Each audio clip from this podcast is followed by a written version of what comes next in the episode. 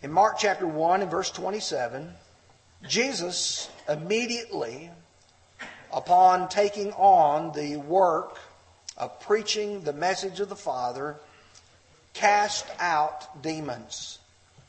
And when he did so in Mark chapter 1 and verse 27, the people asked, What is this?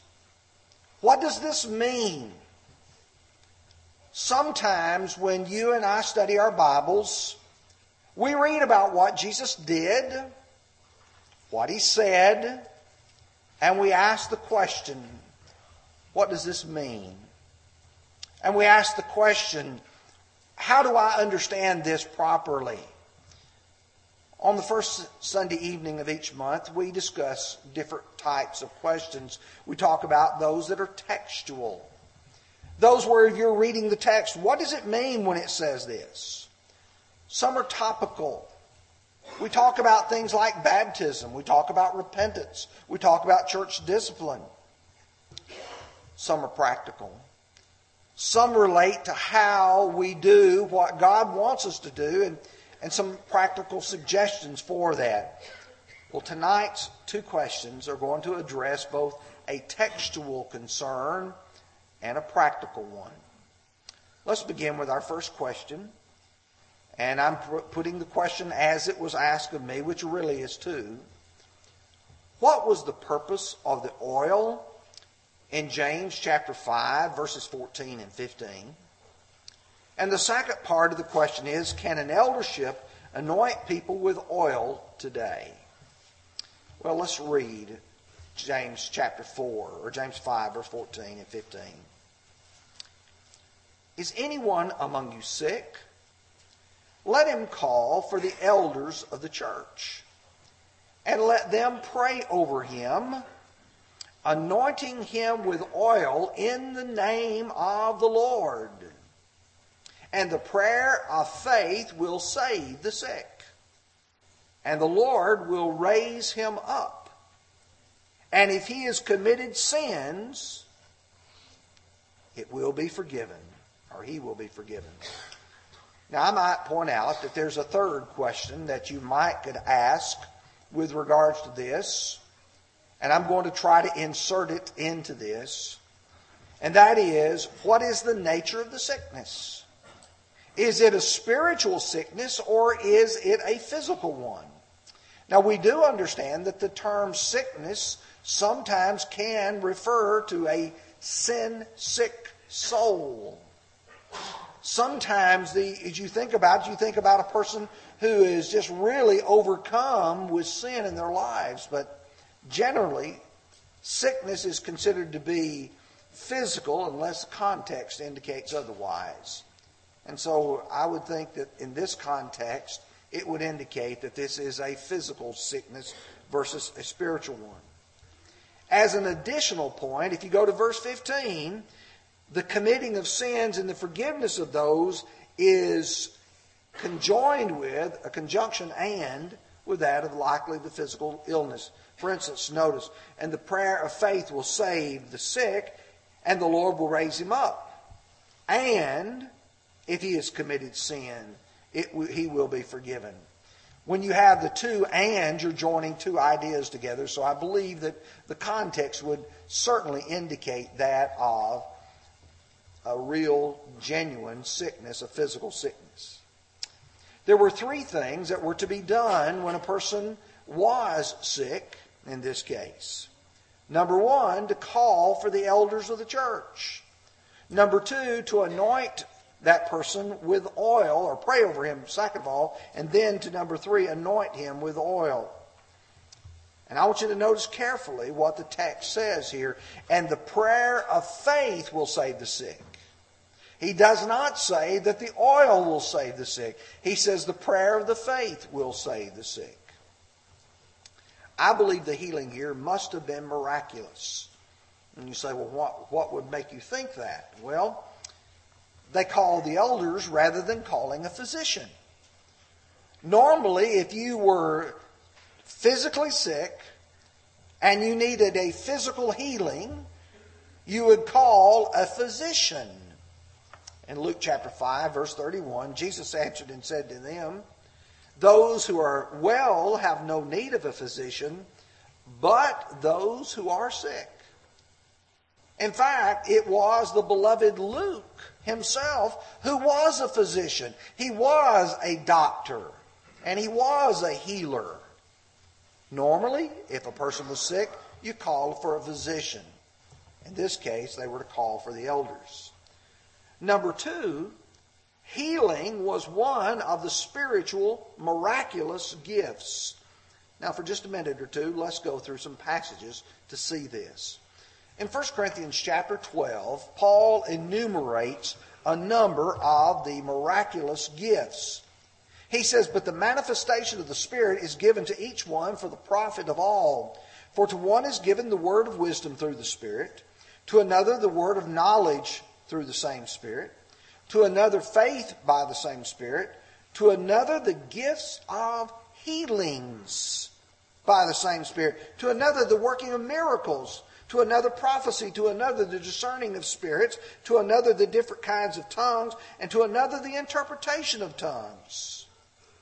Do you observe that each of these were miraculous gifts? And that thus healings was one of them. You call for the elders of the church to heal this man, so you must have expected that they would have a miraculous healing but even more directly to the point of that, if you go to Mark chapter 6, and you read about the disciples being sent out and they're going and preaching, Mark records, so they went out and preached that people should repent. And they cast out many demons and anointed with oil many who were sick and healed them. And John the Baptist was, Herod had killed John the Baptist, and he thought, this is John the Baptist come back from the dead. Or if you go to Mark 16, right after the giving of the Great Commission in verses 15 and 16, he said, These signs will follow those who believe. In my name they will cast out demons. They will speak with new tongues. They will take up serpents, and if they drink anything deadly, it will by no means hurt them. Now listen carefully. And they will lay hands on the sick and they will recover. These were the miraculous signs that would follow those who would believe. So I would suggest to you that who better than the elders of the first century church would you expect to possess these gifts to be able to heal in a miraculous way? There's at least a couple of passages in my mind that would parallel this in the Old Testament. The first one is found in 1 Kings chapter 17. It's regarding Elijah the prophet. And if you'll remember, the widow with whom Elijah had multiplied uh, the oil and been able to take care of her and her son, if you'll remember, the son became sick and died. And if you'll read in verses 21 and 22 about Elijah, it says, He stretched himself out on the child three times and cried out to the Lord and said, O Lord my God, I pray let this child's soul come back to him. And the Lord heard the voice of Elijah, and the soul of the child came back to him, and he revived. Here's a person who was sick and actually was brought back to life by Elijah. But one that maybe even resonates more with us is found in 2 Kings chapter 20 and relates to Hezekiah. Isaiah the prophet was sent to him to tell him that he would die and not live. That's in verse 1. It says, Then he turned his face toward the wall and prayed to the Lord, saying, Remember now, O Lord, how I prayed, how I walked before you in truth and with a loyal heart, and have done what was good in your sight, and Hezekiah wept bitterly. God sends Isaiah back to tell him, he said, Thus says the Lord God of David, your father, I've heard your prayer, seen your tears, and surely I will heal you. You see, there were times when people did actually have physical illnesses that were healed by the hands of those whom God had designated. So now let me answer the questions directly and sp- specifically. What about the oil? Oil was sometimes used for medicinal purposes. We're going to see that in Luke 10 34. Sometimes it was a hospitable act.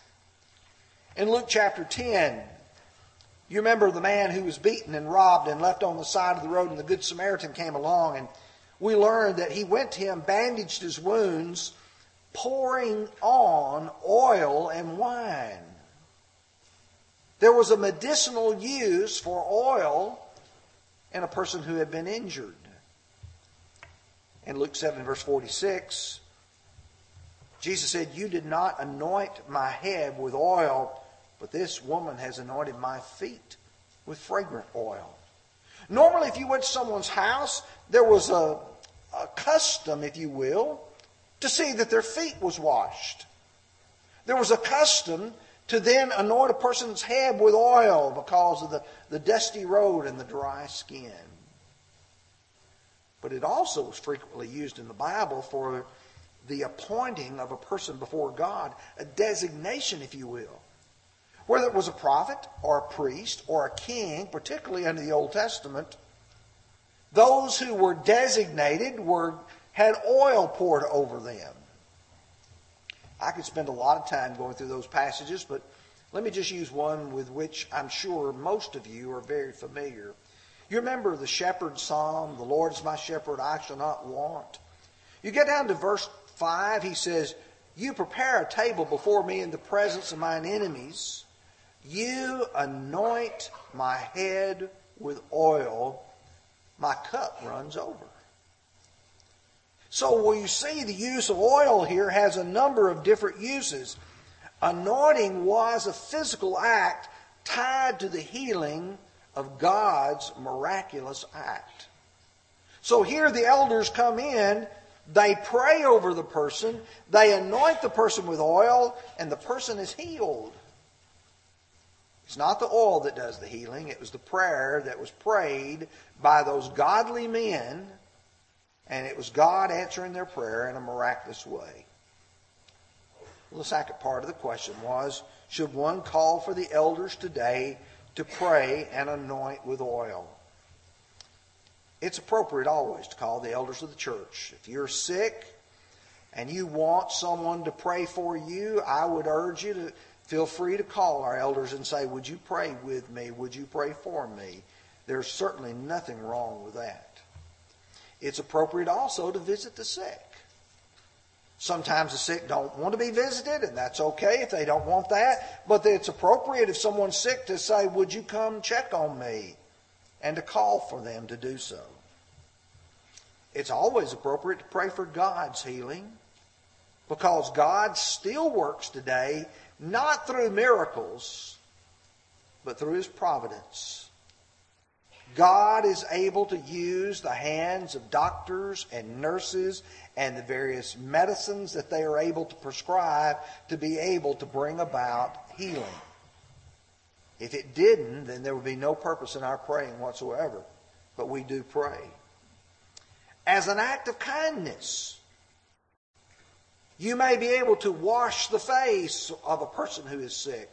I can't tell you how many times that I've visited someone who will be in a, a, hospital bed and say, I'm thirsty. Could you see I get some water? Usually I'll look and say, Can they have it?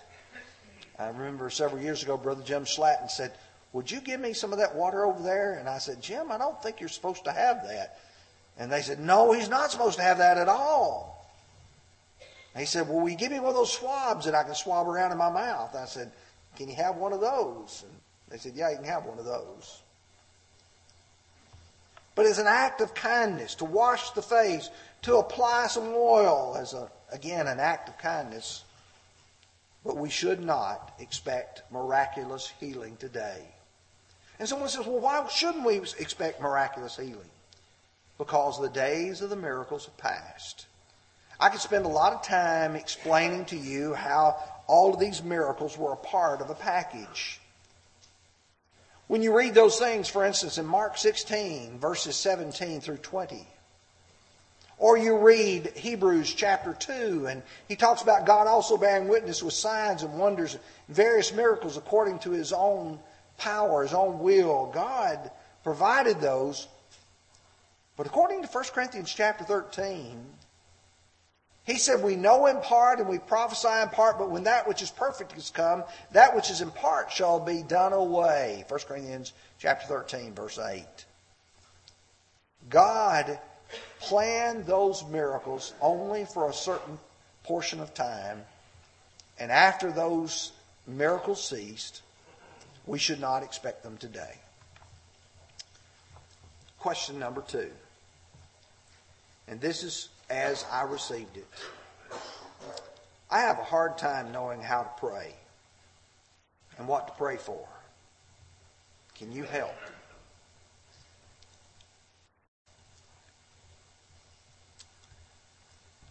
God desires that we pray and we pray often.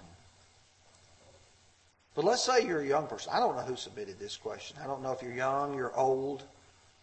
I don't know if the, the thought behind it is I don't know what to say or if I feel like I'm making a mistake.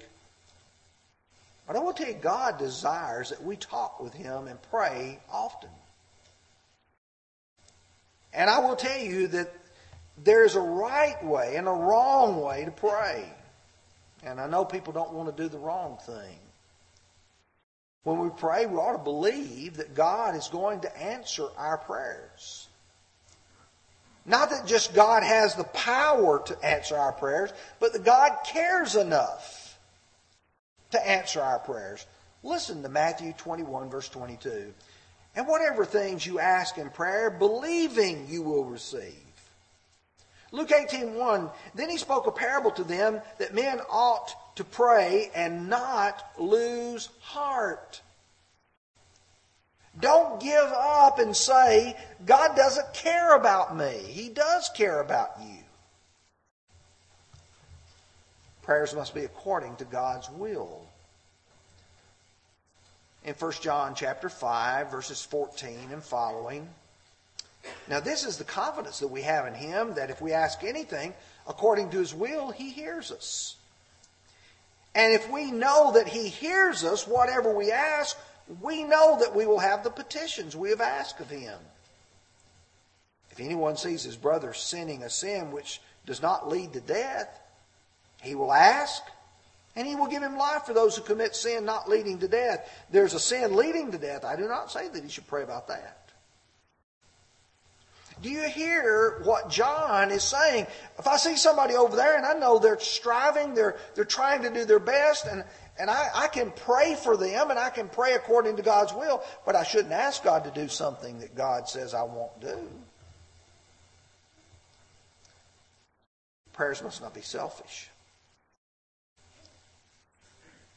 You know, some people have the idea that prayer is like going and sitting on Santa Claus' lap as a child and saying, I want a train set, I want this, I want that, I want something else, as if we somehow just tell God everything that's on our mind, everything that we want.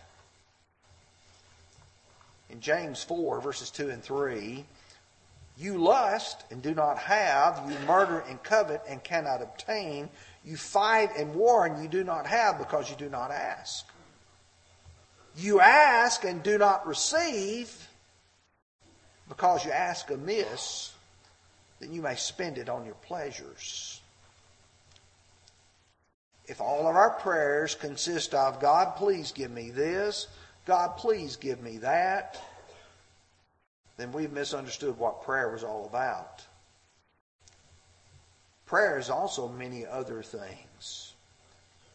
We have to understand prayers can also be hindered by our behavior.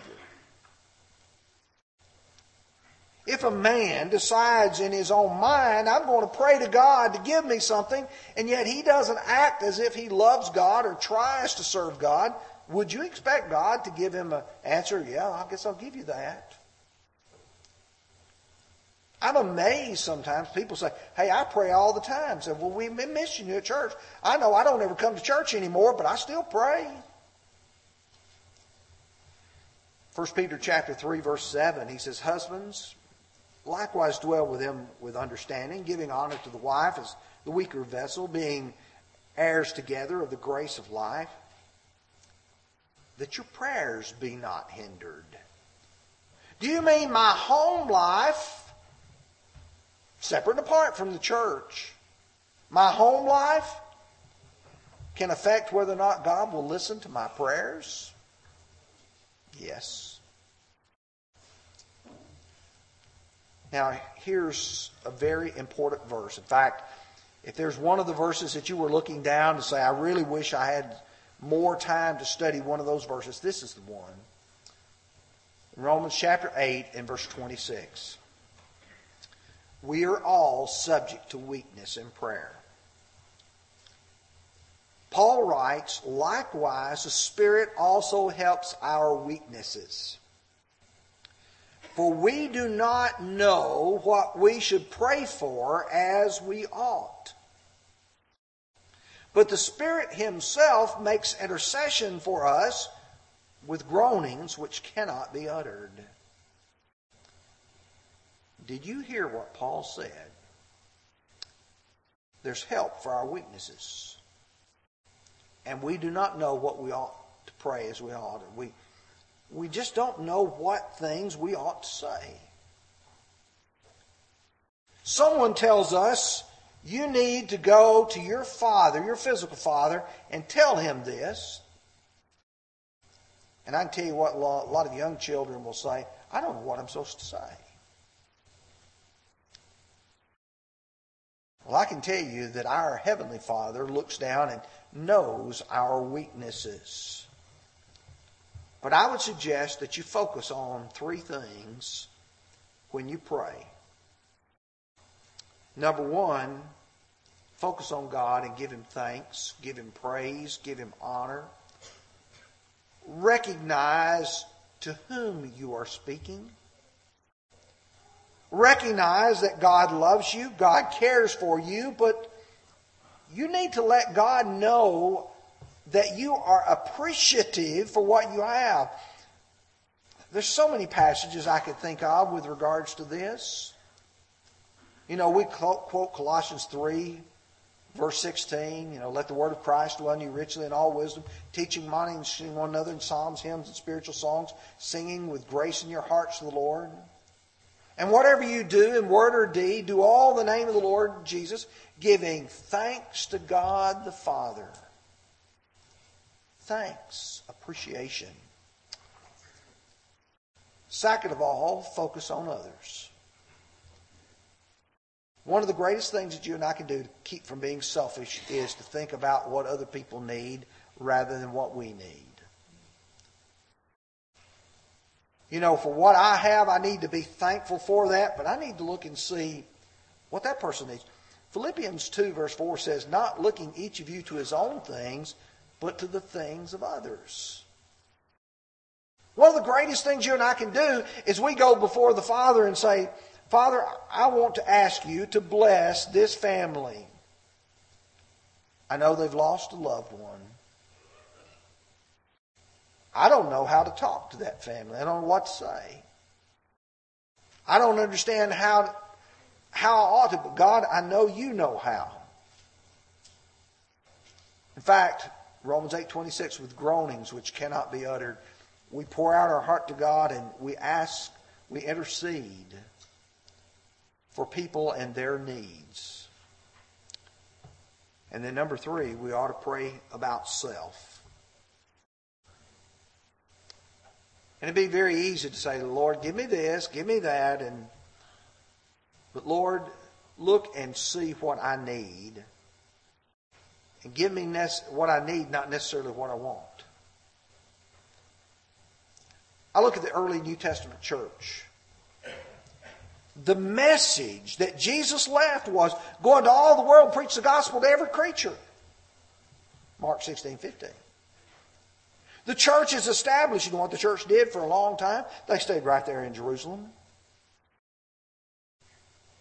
It's only when you get to Acts chapter 8 and verse 2 that those who were scattered abroad went everywhere preaching the word. They might have prayed for safety. They might have prayed, Lord, give us a good day. But what they needed was to carry the gospel into all the world.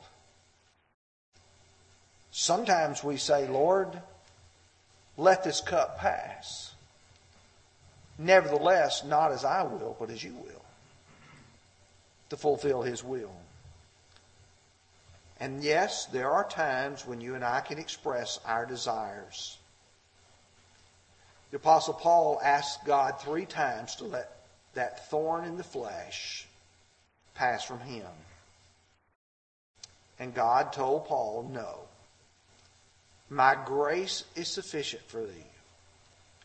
In fact, I'm made perfect in your weakness.